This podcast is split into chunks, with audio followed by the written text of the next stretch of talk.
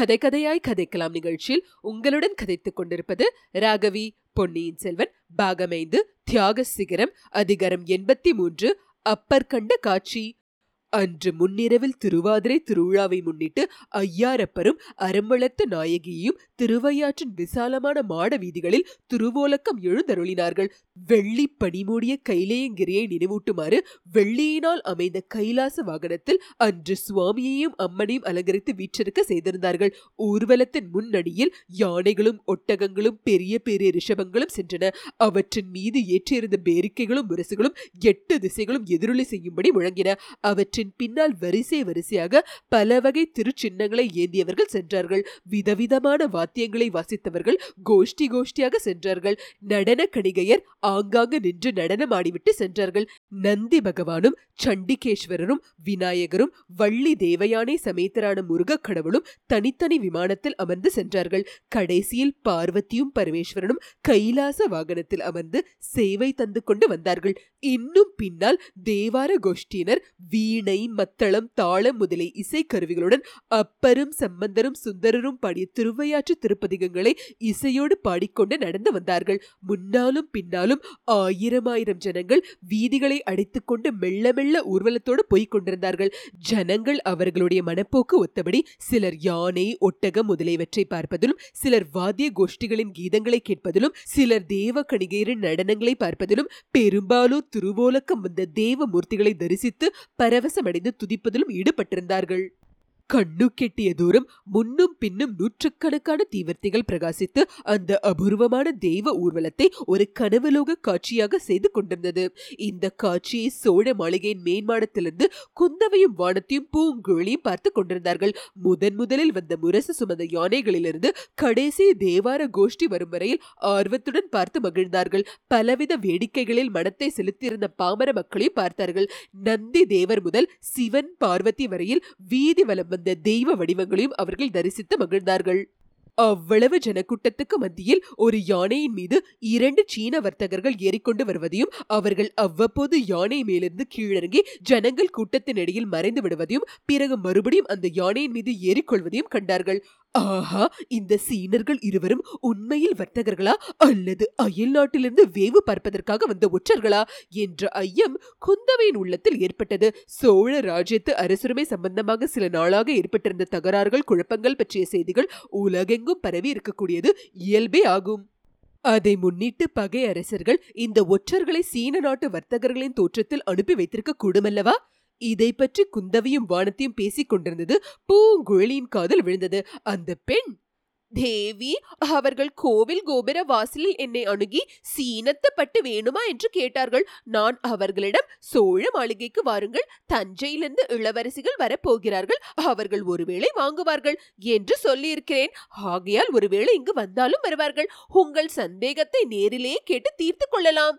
என்றாள். அச்சமயம் கைலயங்கிரி வாகனத்தில் அமர்ந்திருந்த ஐயாரப்பரும் அறம் வளர்த்த நாயகியும் சோழ மாளிகையின் வாசலுக்கு வந்திருந்தார்கள். அங்கே சுவாமியை நிறுத்த செய்து தீபாராதனை முதலியன நடந்தன. தெய்வ ஊர்வலத்துடன் வந்த செம்பியன் மாதேவியும் அவருடைய புதல்வரும் விமானம் அங்கிருந்து சென்ற பிறகு அரண்மனைக்குள் பிரவேசித்தார்கள்.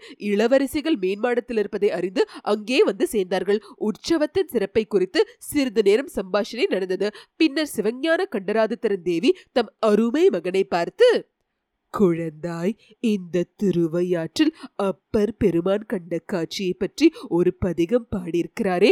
அதை நீ ஒருமுறை பாடு. கேட்கலாம். தேவார கோஷ்டியார் பாட கேட்டது எனக்கு அவ்வளவாக திருப்தி அளிக்கவில்லை என்றார். இளவரசிகளும் பூங்குழலியும் அந்த கோரிக்கையை ஆமோதித்தார்கள். பின்னர் சேந்தன் அமுதனாகிய மதுராந்தக தேவர் அந்த பதிகத்தை தமது இனிய குரலில் பாடினார். மாதர் பீரை கண்ணியானை மலையான் மகளொடும் பாடி போதொடு நீர் சுமந்தேத்தி புகுவார் அவர் பின் புகுவே. யாதொன்றுவடு படாமல் ஐயாறு அடைகின்ற போது காதல் மட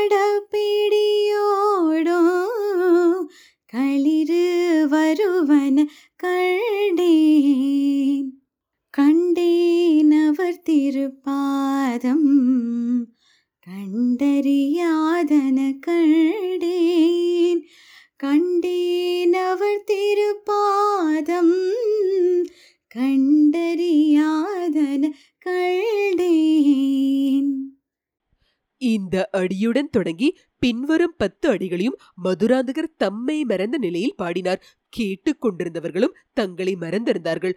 அன்று அப்பர் பெருமான் கண்ட காட்சிகளையெல்லாம் அவர்களும் கண்டார்கள். பாடல் முடிந்த சிறிது நேரம் வரையில் அங்கே மௌனம் குடிக்கொண்டிருந்தது. பின்னர் குந்தவை செம்பியன் மாதேவியை பார்த்து அம்மா அப்பர் இந்த பதிகம் பாடிய வரலாற்றை முன்னொரு முறை எனக்கு சொல்லி இருக்கிறீர்கள் இப்போது இன்னொரு தடவை சொல்லுங்கள். இவர்களும் கேட்கட்டும். என்றாள். மற்றவர்களும் வற்புறுத்தி கேட்டதன் பேரில் பெரிய பிராட்டி செம்பியன் மாதேவி அந்த வரலாற்றை கூறினார். அப்பர் சுவாமி பிராயம் முதிர்ந்து உடல் தளர்ச்சியுற்றிருந்த சமயத்தில் கைலையங்கிரிக்கு சென்று இறைவனை தரிசிக்க விரும்பினார். நெடுந்தூரம் வடதிசை நோக்கி பிரயாணம் செய்தார். மேலே நடக்க முடியாமல் களைத்து விழுந்தார். அச்சமயம் ஒரு பெரியவர் அங்கே தோன்றி அப்பரே கைலயத்தை தேடி நீர் எங்கே செல்கிறீர்? பொன்னி நதிக்கரையில் உள்ள திருவையாற்றுக்கு செல்லுங்கள். பூலோக கைலாசம் அதுதான் என்று அருளி செய்து மறைந்தார். அது இறைவன் வாக்கு என்று அறிந்த அப்பர் திரும்பி திருவையாறு வந்தார். அந்த ஸ்தலத்தை நெருங்கி வந்தபோதே அவருடைய உள்ளம் பரவசமடைந்தது. பல அடியார்கள் கையில் பூங்குடலையும் கெண்டியில் காவேரி நீரும் ஏந்தி ஐயாரப்பனை தரிசிப்பதற்காக சென்று கொண்டிருப்பதை பார்த்தார். அவர்கள் இறைவனுடைய புகழை பாடிக்கொண்டு சென்றார்கள். அவர்கள் பின்னால் அப்பரும் சென்றார். அப்போது திருவையாறு நகர்ப்புறத்தில் ஆணும் பெண்ணுமாக இரு யானைகள் வந்தன. அந்த களிரும் பிடியும் சிவனும் சக்தியுமாக அப்பருக்கு காட்சி அளித்தன. ஆலயத்தை அடைவதற்குள் இவ்வாறு பல விலங்குகளையும் பறவைகளையும் ஆண் பெண் வடிவத்தில் அப்பர் பார்த்தார். கோழி பெட்டையோடு கூடி குழாவி வந்தது. ஆண்மையில் பெண்மையிலோடு ஆடி பிணைந்து வந்தது. அங்கிருந்த சோலையில் ஆண் குயிலோடு பெண் குயில் பாடி கழித்துக் கொண்டிருந்தது. இடிமுழக்க குரலில் முழங்கிக் கொண்டு ஏனம் ஒன்று அதன் பெண் இனத்தோடு சென்றது. நாரையும் அதன் நற்றுணையும் சேர்ந்து பறந்து சென்றன. பைங்கிளியும் அதன் பேடையும் பசுமரக் கிளைகளில் மழலை பேசிக் கொண்டிருந்தன. காளையும் பசுவும் கம்பீரமாக அசைந்து நடந்து கொண்டிருந்தன. இவ்வாறு ஆணும் பெண்ணுமாக அப்பர் சுவாமிகளின் முன்னால் தோன்றியவை எல்லாம் சிவனும் சக்தியுமாக அவருடைய அகக்கண்ணுக்கு புலனாயின. உலகமெல்லாம் சக்தியும் சிவனுமாக விளங்குவதைக் கண்டார். இந்த உலகமே கைலாசம் தனியாக வேறு கைலாசம் இல்லை என்று உணர்ந்தார். இத்தகைய மெய்ஞான உணர்ச்சியோடு மேலே சென்றபோது ஐயாரப்பரும் அறம் வளர்த்த நாயகியும் கைலாச வாகனத்தில் எழுந்தருளி வீதி உலா வருவதையும் பார்த்தார். தாம் என்று புறக்கண்ணாலும் அகக்கண்ணாலும் பார்த்து அனுபவித்ததையெல்லாம் ஒவ்வொன்றாக இனிய தமிழில் இசைத்து பாடி அருளினார். இத்தனை காலமும் தாம் கண்ணால் கண்டும் கருத்தினால் அறியாமல் இருந்தவற்றை இன்று திருவையாற்றில் கண்டு அறிந்து கொண்டதாக ஒவ்வொரு பாடலின் முடிவிலும் கண்டு அறியாதன கண்டேன் என்று திரும்ப திரும்ப வியந்து கூறினார். முதிய எம்பிராட்டியார் கூறி வந்த இந்த வரலாற்றை எல்லாரும் மெய்மறந்து கேட்டுக்கொண்டு வந்தார்கள். வரலாறு முடிந்த பிறகு கொடும்பாளூர் இளவரசி ஒரு கேள்வி கேட்டாள். அம்மா அப்பர் சுவாமிகள் விலங்கின பறவை இனங்களின் காதலை குறித்து இப்படியெல்லாம் வியந்து வியந்து கூறியிருக்கிறாரே மனித இனத்தை பற்றி மட்டும் ஏன் குறிப்பிடவில்லை? என்றாள். பூங்குழலி மனித குலத்தில் பிரதிபயனை விரும்பாமல் உண்மையான அன்பு கொண்ட ஆண் பெண்கள் இல்லவே இல்லை. அதனாலேதான் அப்பர் மனித குலத்து ஆண் பெண்களை குறிப்பிடவில்லை. என்றாள். அது சரியில்லை மகளே. உன்னையும் என் மகனையும் அப்பர் சுவாமிகள் பார்த்திருந்தால் மனித குலத்தின் காதலையும் சேர்த்து கொண்டு பாடியிருப்பார் என்றார் செம்பியன் மாதேவி. ஆமாம் ஆமாம் என்று மற்ற இரு பெண்மணிகளும் ஆமோதித்தார்கள். இந்த சமயத்தில் அந்த மாளிகையின் வாசலில் ஏதோ சலசலப்பு உண்டாயிற்று. சேவகன் ஒருவன் உள்ளே வந்து சீனத்து பட்டு வர்த்தகர்கள் இருவர் வந்திருக்கிறார்கள். இளவரசிகளை பார்த்துவிட்டுத்தான் போவோம் என்கிறார்கள் என்றான். இளைய பிராட்டு வியப்பும் கோபமும் அடைந்து அவர்கள் யார்? அவ்வளவு அதிக பிரசங்கிகள். இப்போது ஒன்றும் வேண்டாம் என்று சொல்லி அவர்களை போக சொல் என்றாள். இதற்குள் பூங்குழலி தேவி அவர்களை நான் வர சொல்லியிருந்தேன். மன்னிக்க வேண்டும் என்றாள். அப்படியானால் வந்துவிட்டு போகட்டும் என்றாள் இளைய பிராட்டி. சற்று நேரத்துக்கெல்லாம் சீனத்து வர்த்தகர்கள் இருவரும் இரண்டு மூட்டைகளுடனே அங்கு வந்தனர். இத்துடன் அதிகாரம் எண்பத்தி மூன்று முற்றிற்று. கேட்டோ கதைக்கலாம் நிகழ்ச்சியை கேட்டு ஆதரிக்கும் அன்பர்கள் எங்களை முகநூலிலும் இன்ஸ்டாகிராமிலும் பின்தொடருமாறும் கேட்டுக்கொள்கிறோம். மேலும் உங்களது உற்றார் உறவினர்களுக்கும் கேட்டோ கதைக்கலாம் அலைவரிசை தெரியப்படுத்தும்படி கேட்டுக்கொள்கிறோம்.